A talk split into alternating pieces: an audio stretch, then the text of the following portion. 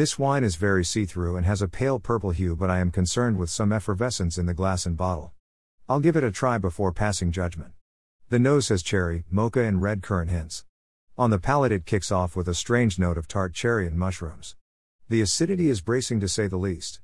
There is a wave of tannins that hits me on the mid palate, but I manage to sense red fruit and rooibos tea. The effervescence I noticed may be interfering with this wine's flavors, hard to tell.